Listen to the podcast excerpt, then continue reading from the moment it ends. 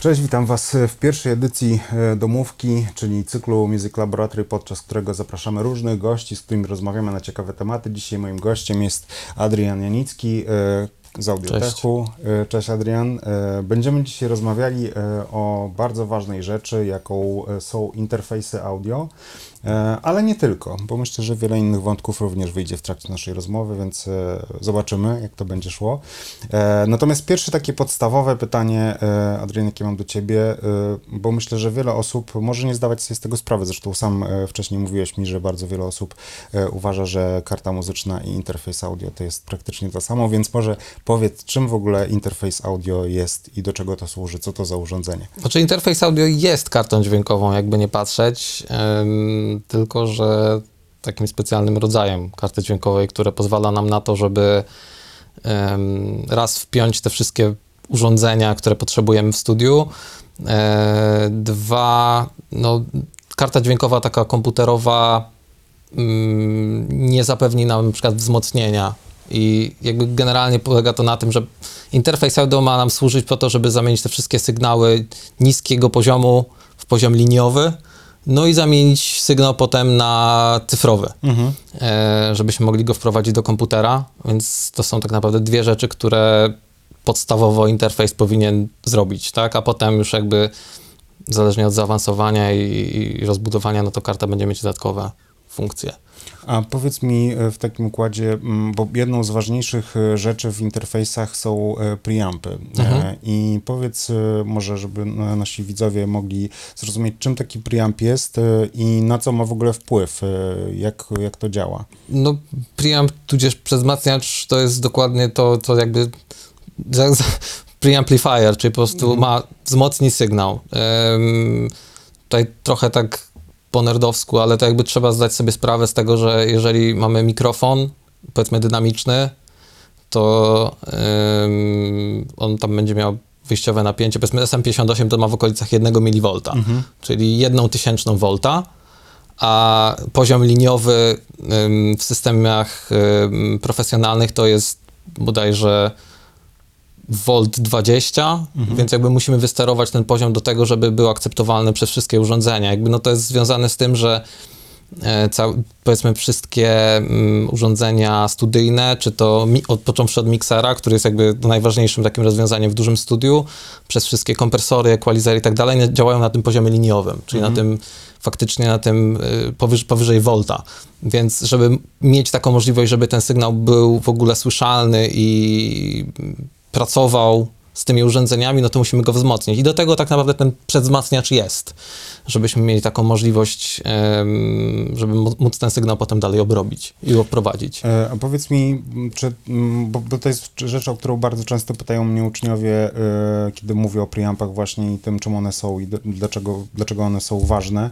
E, Czy klasa urządzenia, które, które używamy, to również, e, co za tym idzie, jakość preampu, który, który w tym interfejsie będzie się znajdował? E, Czy to jest tak, że w bardzo tanich interfejsach są już świetne e, preampy, które, które świetnie sprawdzą się w każdych możliwych warunkach, że tak powiem? To jest śmieszne pytanie o tyle, że to jakby na, na 2022 rok to to, co mamy nawet w takim podstawowym interfejsie typu Scarlett czy Minifuse, to już są całkiem niezłe preampy. Jakby w stosunku do tego, co było powiedzmy 20 lat temu, kiedy technologia cyfrowa wchodziła dopiero, no to to, co dzisiaj mamy, mm, jest to na pewno dużo, dużo lepsze. Wiadomo, że jeżeli mamy możliwość skorzystać z lepszego preampu, to dobrze byłoby to zrobić, ale to też wynika z tego, że ten cały powiedzmy charakter, który e, będziemy mieć, o którym się tak często mówi w internecie, na zasadzie, o, że bo ten,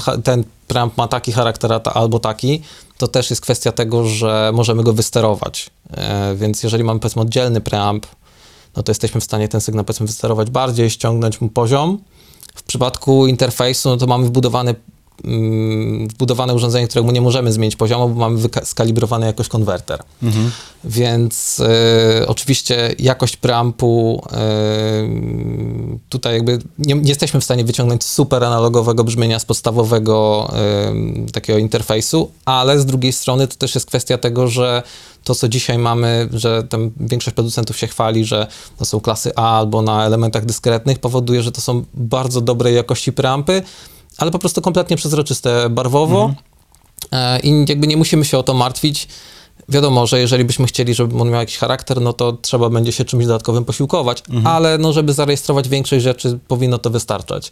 To jakby kwestia jest tylko tego jeszcze, jaki powiedzmy ma zakres wzmocnienia dany, y, dany interfejs, e, żeby też po prostu zastanowić się nad tym, czy to powiedzmy w większości powiedzmy mikrofon pojemnościowy sobie da radę, mikrofony dynamiczne to różnie, to zależy od modelu, zależy od tego, ile mamy wzmocnienia. Czy mamy 40, czy mamy 70 dB, no to już jest też zależne trochę od półki, ale no mm, z grubsza to tak wygląda, że jakby można, ale jakby to, to, to co dzisiaj mamy jakościowo spokojnie, pozwala na to, żeby pracować i, i żeby ten sygnał, który nagrywamy, był dobrej jakości.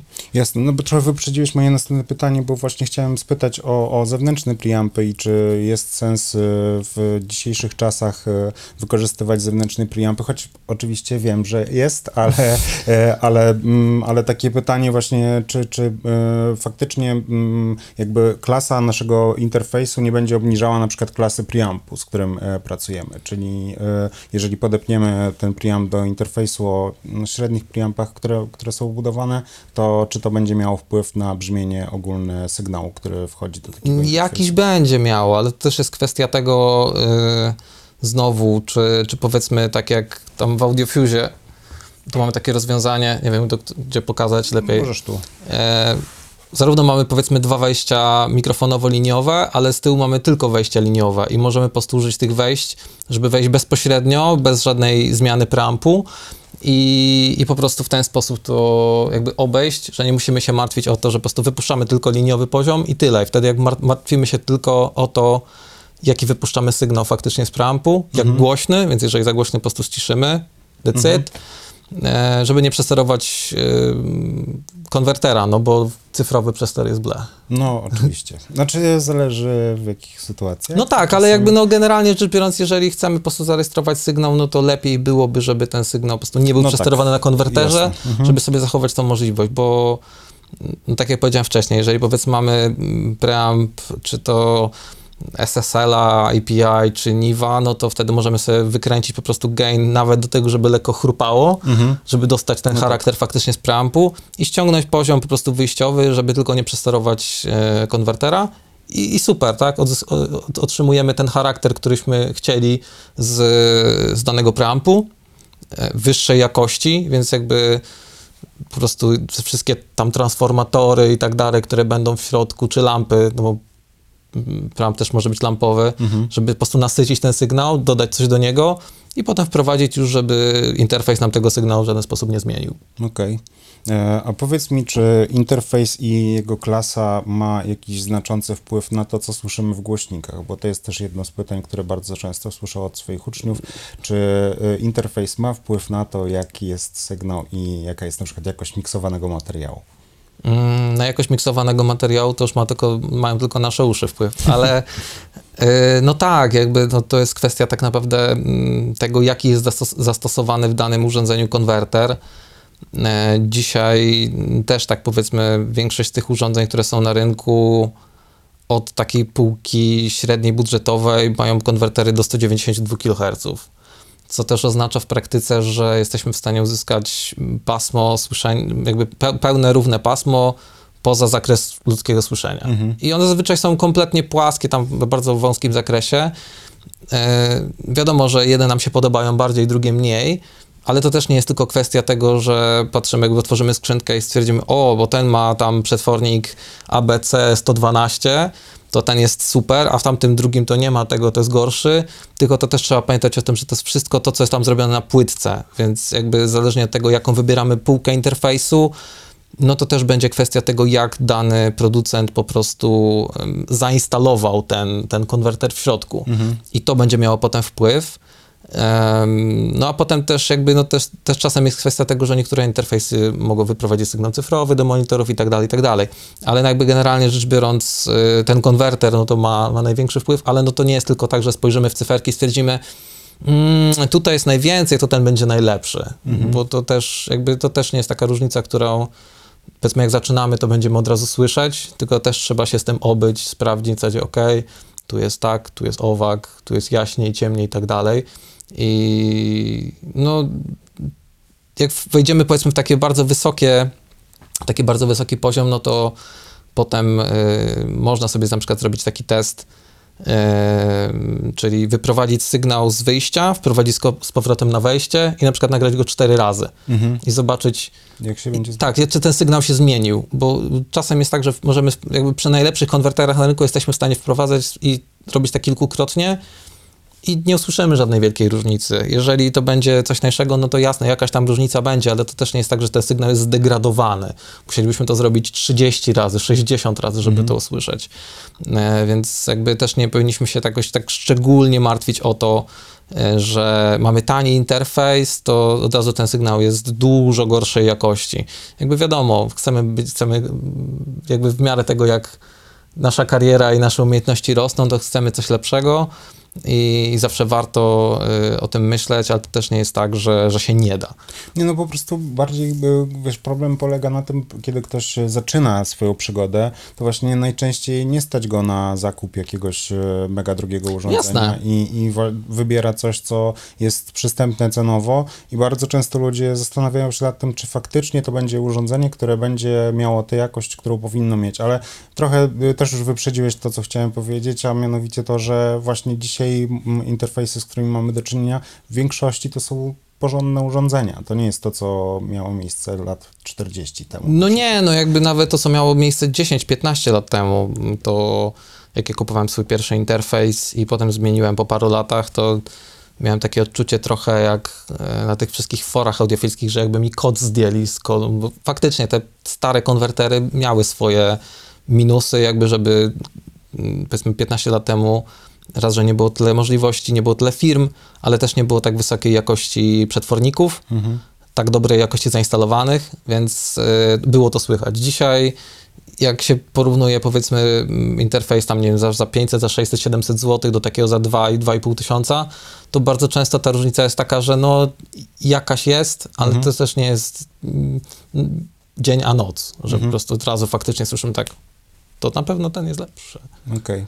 A powiedz mi, e, bo no, ja wiem to, ale, mm, ale nasi widzowie mogą tego nie wiedzieć, e, czy interfejs ma wpływ na latencję, jaką e, mamy w naszym komputerze, czyli w tym opóźnieniu pomiędzy sygnałem, który, znaczy dźwiękiem, który Mhm. na przykład zagramy na klawiszu, a dźwiękiem, który wyjdzie, albo dźwiękiem nagrywanym przez nasz interfejs, a dźwiękiem, który usłyszymy w słuchawkach. To zależy od wielu rzeczy, bo raz zależy, jakby to trochę też wracając do pierwszego twojego pytania, czym się różni karta dźwiękowa od interfejsu, to też rzecz, która ma znaczenie. W sensie karta dźwiękowa, którą mam w komputerze zainstalowaną, czy to w laptopie, czy, czy w komputerze stacjonarnym, bardzo często dzisiaj już ma na przykład bardzo wysokiej jakość przetwornik, ale nie jest zoptymalizowana i nie jest tak napisany sterownik, żeby uzyskać niską latencję.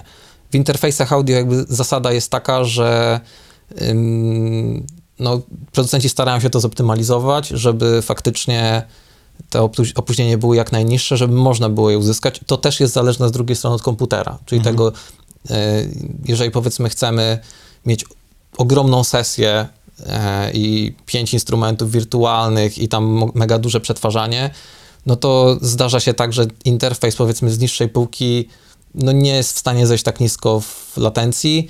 Te z wyższej półki już jakby są dużo lepiej zoptymalizowane pod tym kątem, więc ta latencja też będzie niższa. Ale z drugiej strony to też zależy do czego, bo mm, większość interfejsów dzisiaj na rynku posiada taką sprytną funkcję jak direct monitoring, więc jeżeli na przykład nagrywamy sygnał, to od razu jesteśmy w stanie przełączyć i usłyszeć, co faktycznie wchodzi nam na interfejs versus e, co, co słyszymy z komputera, żeby nie musieć tego sygnału wprowadzać na komputer i z powrotem wysyłać. E, no bo jakby samo, samo, sam przetwornik ma jakąś swoją latencję, w sensie jakby ten czas przetwarzania, Mhm. on chwi, to jest chwi- chwilę trwa, a potem jeszcze jest kwestia sterownika i tak dalej, i tak dalej. Więc jakby oczywiście e, jakby interfejs polecam nie wybierać najtańszego, dlatego że te wszystkie naj, najtańsze, naj, najtańsze takie rozwiązania y, mają dyskusyjną jakość sterowników. I to też jest coś na przykład za co płacimy w lepszych, e, lepszych urządzeniach, za jakość sterowników, za, to jak, za to jakie mamy wsparcie ze strony producenta. Jasne. E, a powiedz mi e, też jakby a propos direct monitoringu i, e, i latencji, co z efektami na wejściu, bo bardzo często dzisiaj, szczególnie w trapie, na przykład nagrywa się wokale, na których na wejściowym sygnale jest od razu wrzucony autotune i na przykład jakiś pogłos. I niestety nie wszystkie interfejsy oferują taką możliwość, ale powiedz, czy w ogóle to jest realne i fizycznie możliwe do zrobienia, żeby na przykład nie mając interfejsu, który jest w stanie to obsługiwać ze swojego na przykład DSP, czyli, e, czyli ze swojego procesora, który... Już tak. Jakby też z doświadczenia widzę, że starsze modele interfejsów jakby nie potrafiły zejść tak nisko w latencji. Dzisiaj ym, bardzo często faktycznie można założyć tego autotuna, założyć jeszcze tam jakiś dodatkowy efekt i, i to zrobić bez problemów, nawet na zwykłej karcie. Są też karty, które posiadają wbudowane DSP, gdzie mają, ma- mamy wbudowane wtyczki, więc tam też jest taka możliwość, żeby to zrobić. E, i, i po prostu samo DSP karty to obsługuje. E, No ale to, to, też, to też jest kwestia po prostu potrzeb i znowu budżetu, no bo karty, które mają DSP od razu wchodzimy w dużo wyższy budżet, więc to też się łączy i to też y, jakby to ostatnio nawet rozmawiałem z, z paroma osobami, właśnie pytało się, czy jest taka możliwość i pokazywałem, że jak najbardziej bez problemów, czy to na Scarlecie, czy na Minifuse'ie jest taka możliwość, żeby to odpalić i żeby to było słychać. Jakby oczywiście jeżeli ktoś chce, żeby w ogóle tego nie było słychać, ta latencja była kompletnie niewidoczna, no to jest to zależne od komputera, bo y, jeżeli ktoś ma jakiś starszy, starszy komputer, no to może być z tym problem, ale tak naprawdę dzisiaj przeciętna konstrukcja, która ma, nie wiem, i piątkę, bez problemu sobie z tym radzi i, i no chyba, że będziemy chcieli tam jeszcze za, zapiąć pięć autotunów innych, które będzie działać, no to jasne, każda z kolejna będzie wprowadzać jakąś tam swoją latencję. No Bo wtyczka też będzie miała potem wyprogramowanie. No oczywiście. A powiedz mi, czy y, Focusrite ma w swojej ofercie właśnie urządzenia, które oferują taką, takie możliwości jak zapinanie efektów na sygnale wejściowym właśnie bezlatencyjne? co, znaczy w tej chwili e, wszedł na rynek taki interfejs, który nazywa się Vocaster, e, który, a, co sobie go wezmę? Który co prawda on jest trochę do, trochę do czego innego, on posiada własne DSP, e, ale ono jest wymyślone bardziej pod podcasty, e, dlatego że tutaj mamy taki, on, on jest taki wymyślony troszkę w taki sposób, żeby w momencie, kiedy chcesz streamować, to żeby od razu to działało, czyli masz auto gain, czyli po prostu mówisz przez chwilę i to od razu jakby wyłapuje poziom wzmocnienia. No to super. Tak, więc jakby po prostu odpalasz, mówisz przez 10 sekund i on potem ustala taki, żeby nie przesterowywało. No i potem jest takie wbudowane DSP, które daje cztery takie masz predefiniowane presety korekcji i kompresji, które możesz sobie dobrać. Wiadomo, nie jest to dużo, ale no y, powiedzmy pod takim kątem, gdzie ktoś potrzebuje już jakiś sygnał, który będzie lekko obrobiony pod kątem streamingu, czy jakiejś transmisji na żywo, bez problemów. Em, No oni jeszcze takiego pełnego DSP ze zewnętrznymi wtyczkami nie, nie posiadają, ale no to jest y, też związane z tym, że no powiedzmy w takiej półce jak Scarlett no nie da się tego zrobić na razie, jakby no nie ma, jakby to było od razu, wi- windowałoby to interfejs y, 100% praktycznie do ceny, żeby, żeby taka możliwość się pojawiła, więc no jakby trzeba też znaleźć Zdecydować po tak, prostu. zdecydować, dla kogo ma być ten interfejs, więc być może w jakiejś wyższej serii oni coś takiego jeszcze wymyślą, ale też dzisiaj e, nawet e, Universal Audio, które dotychczas bardzo mocno szło w to, żeby mieć DSP, stworzyło wtyczki w wersji natywnej, więc jakby odchodzą od swojej własnej platformy. Także no też nie... Znaczy, no to było też trochę głupie z ich strony, nie ukrywajmy, no. Ale znaczy nie, no to jest, to jest podyktowane rynkiem tylko i wyłącznie, bo ym, porównywałem ostatnio, jak to wygląda pomiędzy tym, ile zużywa procesora dana wtyczka w DSP y, karty versus ile ta sama wtyczka zżera mi procesora w wersji natywnej. No to jakby w ogóle mi się nie opłaca używać wersji DSP. Okej. Więc jakby to jest, to jest podyktowane rynkiem. Jakby ten procesory, które mamy dzisiaj w komputerze są na tyle potężne, że to, co jest już w kartach DSP jest tak, no, kiepskiej jakości tak naprawdę. Jest Nie, bardzo, też bardzo chodzi- przedawnione. Mówiąc o tym, że to było trochę głupie, mam na myśli to, że no, odpinałeś UADa od, od swojego kompa i nie mogłeś użyć e, wcześniej e, pluginów e, Universal Audio. No niektórych. tak, tak, tak, tak. W tej chwili już e, powstała ta aplikacja, nie wiem jak, ona się nazywa, nie pamiętam, ale która umożliwia bez podpiętego interfejsu już, e, już e, uruchamiać te pluginy, więc tak, faktycznie to tak, tak wygląda. Natomiast powiedz mi, bo jeszcze e, ostatnio też pojawiło e, się takie pytanie od jednego z moich uczniów, e, czy interfejs e, mm, jest potrzebny po to, żeby podpiąć e, klawisz do komputera? I wiem, że to jest pod- podchwytliwe trochę pytanie, ale, ale odpowiedz. A to zależy od klawisza, e, bo raz, pytanie, czy klawisz ma podłączenie przez USB, czy tylko MIDI, bo jeżeli jest tylko MIDI, no to faktycznie potrzebujemy To jakiegoś już ci, już interfejsu. ci śpieszę z odpowiedzią. Mam taki klawisz, który z tyłu ma jakieś takie wejście, takie okrągłe z dużą ilością Okej. wtyków. No I, I na przykład pytanie, a jest w tym, w tym USB? Nie wiem, ale jak już wiem, że jest ta, to kółeczko No z ilością wtyków, to już wiem, że jest MIDI, więc jeżeli mam w, w interfejsie MIDI, to wiem, że to podłączę. No tak, tak, tak. Jakby m- oczywiście w, w interfejsach bardzo często mamy to standardowe takie złącze DIN, czyli pięciopinowe złącze MIDI, które nam y, pozwala na to. Jakby to nam daje dwie rzeczy, bo ym, wprowadzamy sygnał MIDI do karty, no i od razu ta karta zapewnia nam też niską latencję. Więc nie mamy czegoś takiego, że uderzamy w klawisz i jest ding. Więc jakby to są, to są takie dwie rzeczy w jednym. Oczywiście, jeżeli mamy jakąś bardzo prostą kartę, yy, bo akurat w 4.4 MIDI jest, w mniejszych modelach tego nie ma, no to możemy dokupić oddzielny interfejs MIDI i po prostu podłączyć przez USB em, po prostu do, do tego, ten inter- interfejs MIDI kabelkiem i, i też to będzie działało, więc jakby można to zrobić w, w dwa sposoby, no to też zależy od urządzenia, które posiadamy, ale no to mówię, raz, raz, raz że kwestia oczywiście USB, dwa i tak USB, ale trochę z innym urządzeniem dodatkowym po drodze. To jeszcze y, jedno z takich bardzo prozaicznych y, i prostych y, pytań, bo Focusrite ma w swojej ofercie takie kompletne zestawy, mikrofon, słuchawki i interfejs. I czy to jest coś, co wystarczy na start po to, żeby zacząć rejestrować, nagrywać i, i robić takie, jakby wiesz, mówię o nagraniach, które później mogą nawet zaistnieć w mainstreamie, powiedzmy. Czy to jest, czy to jest ten level, czy to jest coś, co, co Kompletnie bym się to, to nie bał. Jakby kiedyś mi się wydawało, że te przy pierwszej wersji interfejsu faktycznie te mikrofony były niższej jakości. Teraz z racji tego, że Scarlett jest z trzeciej generacji, te mikrofony też się zmieniły. I mm, faktycznie no, można sobie wybrać czy to wersję solo, czyli tym z pojedynczym preampem, albo 2.2 i tam mamy ten zestaw.